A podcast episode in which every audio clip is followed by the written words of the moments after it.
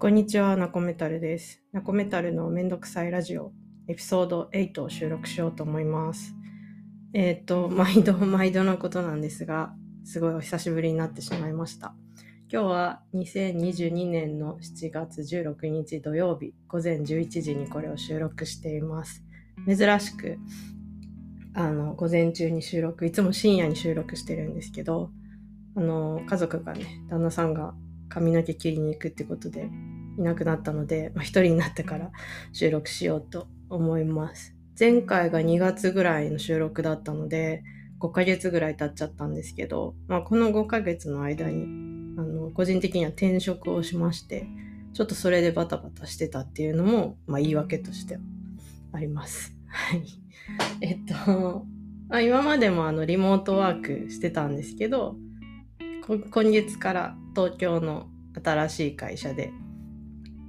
あの、に入って、まあ今も福岡からリモートワークしてて、まあ、時々、本当に時々にはなると思うんですけど、あの、東京のオフィスとか、東京のメンバーに会いに行ったりすることもあるかもしれないので、まあ、その時あれば、あの、東京の人たちにまた会えればいいかなと思ってます。ちょっとね、なんか、今週、先週ぐらいでわっとまたコロナの変異株変異種もなんか増えてきて結構周りでもなんか熱が出たみたいに言ってる人もちらほら聞くようになったのであーまたなんか気をつけなきゃいけないのかなとか思いつつ本当いつまで続くんだろうって感じもしていてただやっぱ海外旅行とかまたね行きたいんですけどちょっと今は無理かなと思いながら国内でできることを探しながらやっています。でなんか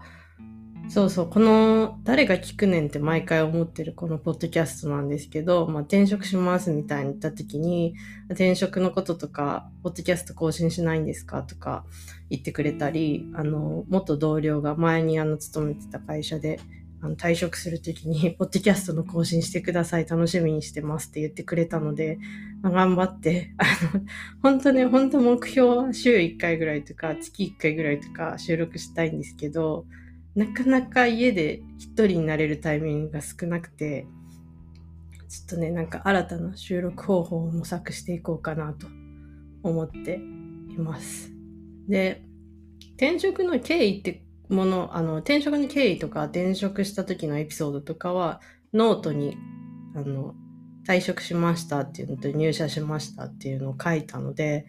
ぜひね、それ読んでもらえると嬉しいです。で、まあ辞めた会社も、今回入った会社もすごい両方全然違う会社なんですけど、それこそサイズも全然違うし、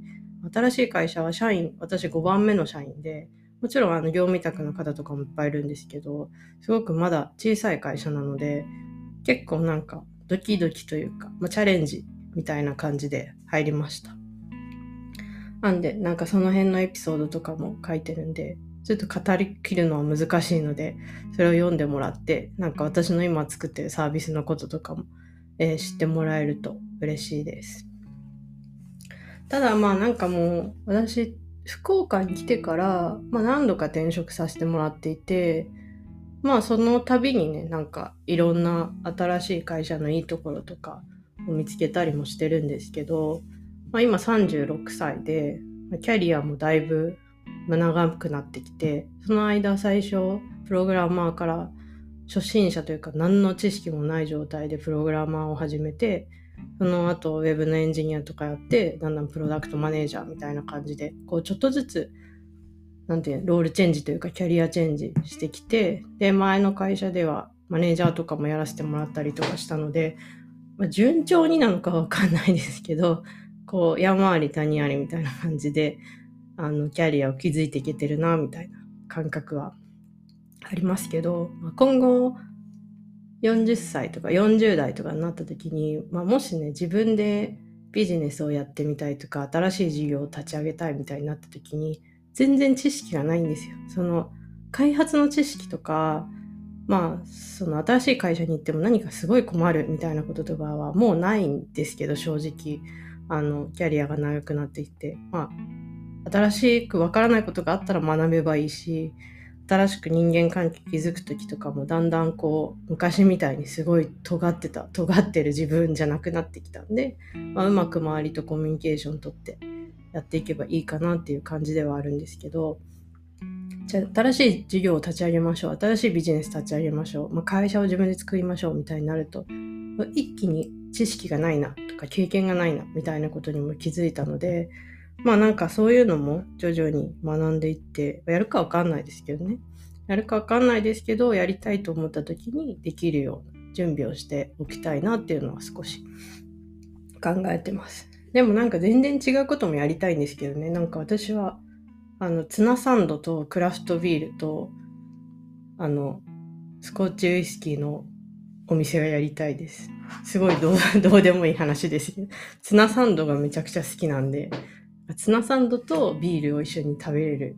飲めるお店とかやりたいですけど、でもなんかそういうのもやっぱ自分でこう修行というか、そうお店とかでね、なんか働いて経験を積まないとなかなかできなさそうなので、どうやってやればいいんだろうみたいな思ってますけど、ちょっとまずは、あの、ツナサンド、皆さん好きですかってすげえどうでもいい話ですけど、ね、ツナサンドを家で結構作るんですけど、ツナ、ツナのあのシーチキンの缶詰あるじゃないですか。あれめちゃくちゃ種類あるの知ってますか？あの、なんか、多分これ以外にもあると思うんですけど、多分一番わかりやすいのは羽衣フーズのツナ缶のシーチキン情報っていうのを見るとすごいわかりやすいんですけど、あの、中の魚の種類が、ビンナガマグロ、キハダマグロ、カツオでそれぞれ違って、で、あとタイプもなんか、フレークタイプとかチャンクタイプとかソリッドタイプみたいのがあったりとかして、私が一番、あと、なんか油漬けとか水煮みたいのもあるじゃないですか私が一番好きなのは、あの、なんかシーチキン L ってついてるやつなんですよ。キハダマグロで作ってるやつで、で、チャンク方式の、あの、油漬けなのか油入り水煮どっちなんだろう。で水煮じゃないやつがやっぱり味がすごい濃くて、あの、ちょっとマヨネーズ混ぜて、それでツナサンド作るのがめちゃくちゃ美味しいです。ので、試してみてくださいって、これ何の話っていう感じなんですけど、ツナにもすごいいろいろ種類があるので、調べてみると面白いと思います。でもなんかそういう自分で、時々っていうか、めちゃくちゃ結構前なんですけど、あの、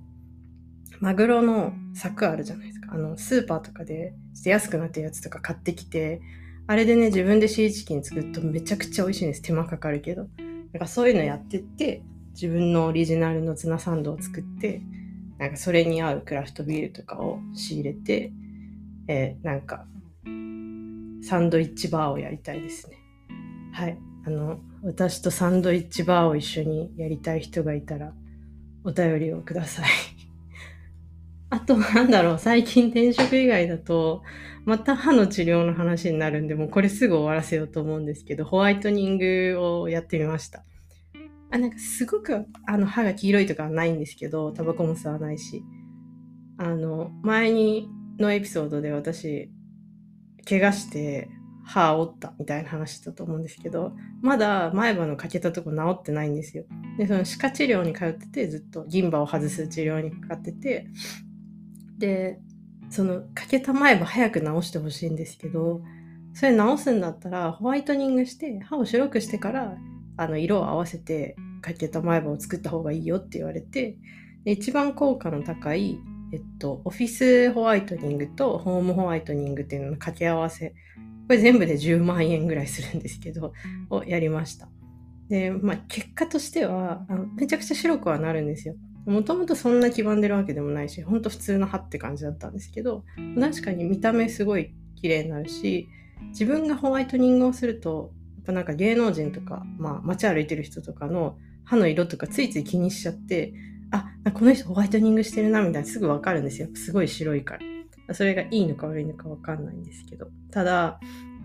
私、タバコは吸わないですけど、コーヒーとか紅茶をめちゃくちゃ飲むので、それすごい歯が黄ばむ原因になるんですけど、ね、で、ホワイトニング中はそれ飲んじゃいけないって言われたんですけど、ぶっちゃけ無視して飲んでます。で最初ののオフィスホワイトニングした直後とかは飲んでないですけど、あ今はホームホワイトニングをやってる期間で、あの、普通に飲んでますね。ただ、まあ、なるべくすぐ歯を磨ける時家とかにいる時とかはコーヒー飲んだらとかご飯食べたらとかもすぐ歯磨くようにはしてるんですけどまあそれはね虫歯にもならないように重要なことなんですけどただやっぱ外にご飯食べに行ったりとか外で一日中活動してる時はなかなか歯も磨けないんで結構まあ良くないなとは思ってますね。なんかこまめに口ゆすいだりとかはしてますけど。であとオフィスホワイトニングっての病院でなんか歯になんか塗って光を当ててみたいのを3クールぐらいやるんですけど1時間ぐらいかけて。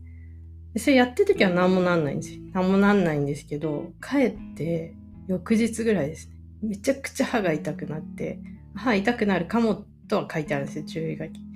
本当に痛くなってもうなんか耐えられなくなってあの痛み止め飲んだっていうのはあります、ね、あとホームホワイトニングって寝る前にそのホワイトニングの薬品をマウスピースにつけてマウスピースつけて寝るんですけど別に寝る時じゃなくてもいいんですけど1日2時間以上した方が効果が出るらしくて私はめなんかやっぱつけてるとおえってなるんですよ。だから寝る時だったらまあいいかってことで寝る時つけて寝てるんですけど、まあ、これが結構ストレスなんですよ、まあ、寝てしまえばいいんですけどやっぱ熟睡できないし結構私奥歯を噛みしめるみたいでなんかこうずっとグーって噛んだ状態に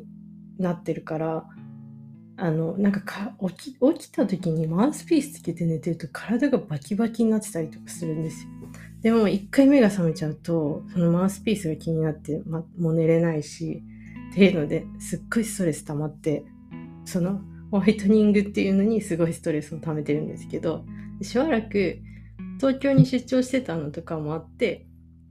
1週間ぐらい結構サボ、もう結構っていうかずっとサボってたんですよね。やっぱそしたら、あの、家に帰って改めて鏡見てみると、あ、やっぱちょっと白くなくなってきてるなっていうのがわかるので、慌てて今ね、またホワイトニングしてますっていう話ですね。何のために歯を白くするのかよくもうわかんないんですけど、まあ、白い方がまあ印象はいいのかなっていう感じですね。でも私の望みは早く欠けた歯を直したいっていう感じで。でもなんかこう、なんかこう人から見てもそんな欠けてるのわかんないんで、そんなずっと歯出してるわけでもないし、いいんですけど、やっぱ自分でね、なんか鏡見ると、あ、歯欠けてんなってわかるんで、早く欠けた歯を直したいっていうのがもう望みでしかないですね っていうすげすごいどうでもいい話をしました。あとは、えっ、ー、と、最近はなんか相変わらずというか映画をよく見ていて、なんかやっぱやることなくなってきて仕事以外のことで、まあ読書とかもするんですけど、やっぱコロナで出かけにくいし、なんかね、ご飯食べに行くとかも、そんなご飯食べに行く友達とかもそんないないんでっていう悲しい話ですけど、一人で行くのもね、みたいな感じなので、やることどんどんなくなってきて、ひたすら映画見てるみたいな感じがあります。で、映画館とかもなんか時々新しい作品とかで見たいのがあったら行ったりしています。で、この前あのベイビーブローカー見ました。これめちゃくちゃ楽しみにしてて見に行くの。あの公開前から。で、なんか賛否両論はあるみたいですが、私はすっごい好きな映画でした。今年見た映画の中で一番好きかもしれないですね。で、なんか、ただ、エピソードが 全てが1個話すと全部ネタバレになるので、全然エピソード伝えられないんですけど、あの、全編韓国語で、あの韓国の俳優さんが演じてます。是枝監督の、あの、映画ですけど。えっ、と、IU とか、えー、ペドゥナとか、チャン、なんだっけ、チャン、カンドンウォン、ソン・ガンホ、まあ、有名な人が出てるという感じですね。全員すごいですよ。まあ、ソン・ガンホとかはもうめちゃくちゃベテランなんで、すごいいいのはもう決まってるっていう感じではあるんですけど、あの、やっぱ私結構 IU 好きですね。あの、IU は、えー、Dear My Mr. だっけ？とか、私のおじさんっていうドラマとかのなんかちょっとやさぐれた役みたいな感じなんですよ。で、ペドゥナもすごいいいですね。なんかペドゥナっぽい、ちょっと知性のあるでもなんかこうちょっと闇を抱えてるみたいな役で、で、まあ、感動音はもうなんかもう、なんもう普通にかっこいいみたいな感じですけど、なんかこう、ちょっとロードムービーっぽい感じなんですよ。あの、なんかこう、韓国の赤ちゃんポストに、その、まあ、IU がシングルマザーで自分で子供産んで、あの、その赤ちゃんを捨ててっちゃうみたいなところから、えっ、と、ストーリーが始まって、それを追う、まあ、ペドゥナが刑事の役で、刑事と、でその赤ちゃんポストを受け取った後に、実はその赤ちゃんを、まあ、ベイビーブローカーっていうタイトル通り、こう、あの、闇で、えっ、と、なんかこう子供が欲しい両親とかに、えー、高い値段で赤ちゃんを売るみたいなブローカー業をやって借金を返してる。で、そのそれをやってるのがソン・ガンホで、なんか相方が感動音。で、実はでも感動音にもいろんな過去のエピソードがあって、みたいな感じなんですけど、なんかね、赤ちゃんもすごい可愛いし。で、ロードメムビっぽい感じで、このメンバーの、こう、なんかこう、ストーリーが交差していくんですけど、あの、なんかこうちょっと笑えるような場面もあったり、あの、なんかこう、終わる時とかに、ずっとこの人たちの映像をあと5時間ぐらい見てたいなみたいな気持ちになるような映画でしたね。なんかもう最近あの普通に涙腺とかもうゆるゆるなんで普通に泣いてましたけどなんかあの、ただ韓国では結構賛否両論というか、あんまり評判良くないみたいで、の理由が、まあこれは一つの記事を見ただけなんで、他にも理由はあると思うんですけど、セリフが古臭いとか、ちょっとなんかベタすぎるとか、こんなシーンはなんか現実味がないみたいな話とかがまあ批判されているらしくて、まあそれはわかるなという感じはするんですけど、ただセリフの古臭さに関しては、まあ、韓国語がわからないんで、字幕を読むしかない、字幕と雰囲気でこう感じ取るしかないんですけど、まあ、まあ、その翻訳された字幕を見ても、確かにちょっとベタだなみたいなところはありつつも、あんまり気にならない。これがなんか邦画で日本人の人が演じてて、全編日本語だったらまた違う感覚は得たかもしれないですけど、でもなんかストーリーすごいよくできてましたけどね。なんかあの俳優さんたちにあの、結末とか、ストーリーの先を言わずに撮影をしてたらしくて、なんかすごいよくできたストーリーだなと思いました。あの、同僚の人もね、見たって言ってましたけど。まあでもそんななんか、すごく大ヒット作品とかにはならないと思うっていうのはまあ確かにそうなので、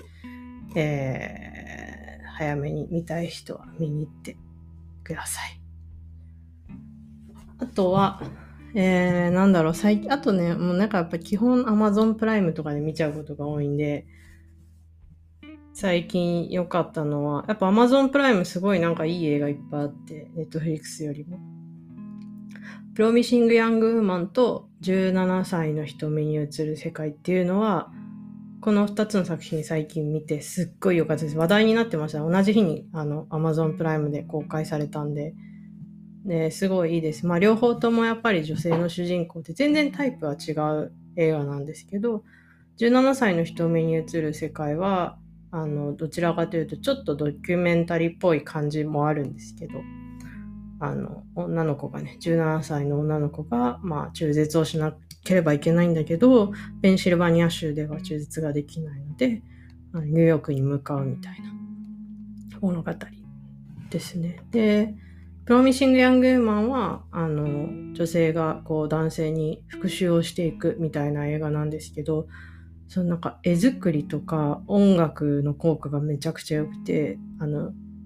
まあ内容的にはね、これをすごい面白いって言っていいかどうかとか結構考えさせられる映画だと思うんで、面白いですみたいな感じではないんですけど、あの、でも、エンターテインメントとしてめちゃくちゃ成り立ってる感じがして、あの、すごいおすすめの映画ですね。これも今年見た中で結構良かったです。ただ2020年に劇場公開されてたんで、その時に見に行けばよかったなとは思いました。あとは、オールドっていう、えっ、ー、とね、これな、なんだっけ、あのー、監督が、あ、ナイト・シャマラン、シャマラン監督のやつですね。これは、あの、結構公開時に気になってたんですけど、まあいいかと思って見に行かずに、え結局 Amazon プライムで見ましたが、えー、ガエル・ガルシア・ベルナルが主演です。私はこのガエル・ガルシア・ベルナルめちゃくちゃ好きで、えっ、ー、と、他の作品も結構見たんですけど、まああんまり作品に恵まれてないような感じの人かなという印象は、えー、していますね。何が一番いいんだろう。まあスリラーとかサスペンスみたいな映画によく出てると思いますけど、ローズウォーターかなとかが一番いいかもしれないですね。登場人物全員女神。あ、それ違うわ。ブラインドネスだ。ブラインドネスとかが一番私は好きでした。けどあんまりなんかそんな話題になってないですね。人気ないかもしれないです。で、そのガエル・ガルシア・ベンナだいぶもう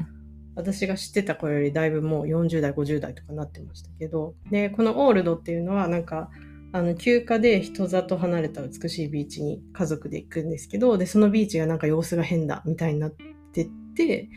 なんかこう、いきなりこう、老けていく、年を急に取っていく1分1秒みたいな謎の現象が起きて、まあ、ホラーではないんですけどね。でもサスペンスって感じでもなく、スリラーっていう分類だと思いますけど。まあ、すっごい評判悪いかったんですけど、この映画。てか、この監督の作品自体が基本あんまり評判いいのないですけどね。でも私はこの映画結構好きでした。まあ、あの、予想できちゃうみたいのはありましたけど、あの、結末は。でも面白かったし、久々にガエル・ガルシア・ベルナル見れて、素敵って思って終わりましたっていう話ですね。あとなんだろうな。あのー、トップガンを見ろっていう話なんですけど、トップガンマーベリック。あの、周りで見た人全員面白いって言ってて、見ないの損だよみたいな感じで言われてるんですけど、どうもね、多分自分が好きな映画じゃないなっていう偏見があって、見に行ってないです。てか前作のトップガンも多分、ものすごい昔に見たとは思うんですけど、もう覚えてなくて、で、まあ多分好きじゃないし、テーマ自体があんまり好きじゃないし、まず私はそのアメリカの英雄ものとか、なんかこう強い男性とか美男美女、ビーチみたいな、まあすごい偏見ですけどね。だからそういうのが一つも好きじゃなくて、あんまりこう、そういう映画を好んで見てないっていうのがあります。だから、トップガンもまあそういうテーマだろうなっていうのがあって なかなか言ってないんですけど、これだけみんなが面白い素晴らしい映画だって言ってるから見ないといけないのかなみたいな気持ちになっていて、3連休に見に行けたら見に行こうと思ってますが、その前に私は最悪という映画が見たいので、まあ、そっちを先に行くかもしれないですね。まあ、なんか最近こう、一人で映画館で映画を見てる時間が一番幸せですね。あの、なんかすごい誤解がありそうな話ですけど、なんか平和だな、平和だなというか、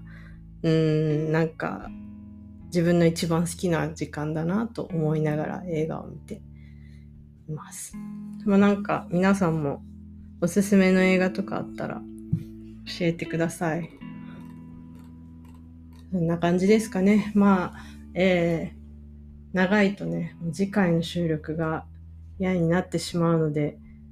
最後に、あ、そうだ、違う違う、今日、あの、さっきね、朝起きて、Amazon プライムで、昨日何食べたって、えっ、ー、と、作品あると思うんですけど、あれの映画版がレンタル開始してたので、500円でレンタルしてみました。まあ映画自体は、うん、まあ、うん、普通という感じですね。あの、ドラマ版面白かったですけど。で、ただあの、主題歌がやっぱスピッツ。前からドラマの時も確かスピッツでしたけど、主題歌がスピッツで、なんか、久々にスピッツめっちゃ聴いてるっていう感じですね。あの、スピッツね、あの、最近のアルバムは全然知らないですけど、あの、結構いろいろ好きなアルバムあって、はやぶさ、三日月ロック、スーベニア。この3つの2000年、2002年、2005年のアルバムがすごい好きですね。この3つのアルバムがめちゃくちゃ好きで、なんかいい曲いっぱい入ってるし、まあなんかスピッツの暗い曲が好きなんですよ。てか映画も暗い映画が好きなんですけど、まあスピッツの暗い曲が好きで、この3つはなんか結構暗い面もいっぱいあって好きなアルバムですね。で、あとこの昨日何食べたの中で京都に旅行に行くシーンが最初にあって、京都ね、京都いつ行ったんだろう。多分もうすごい昔なんで行ったのが。なんかで、行った時も本当に観光地みたいなところとか、あと多分そんなになんか昔お金もない時とかに行ったと思うので、まあ別に今すごい有り余るお金があるわけじゃないですけど、まあ、すごい一生懸命働いてるんでね、なんか京都行って美味しいものとか食べたいなとか、あの、昔行けなかった場所とかに行ってみたいなっていうのはちょっと思いました。はい。えー、なんかクーラーが壊れた話とかもしようと思ったんですが、特に面白くなく新しいクーラーを買っただけなので、えー、皆さんも、あの、暑いですけどね、熱中症とかに気をつけてお過ごしください。まあ次回を楽しみにしててください。というか、もう喋ることがやっぱ普段やることがないんで、見た映画の話とかに、とか 歯の治療の話ばっかになるので、えー、なんかリクエストがあったら、ぜひ教えてください。あとあ、遊びに来たいという人がいたら、あの、ぜひ、初ゲストとして、ナコメタルのめんどくさいラジオに遊びに来てください。はい。ではまた次回。さようなら。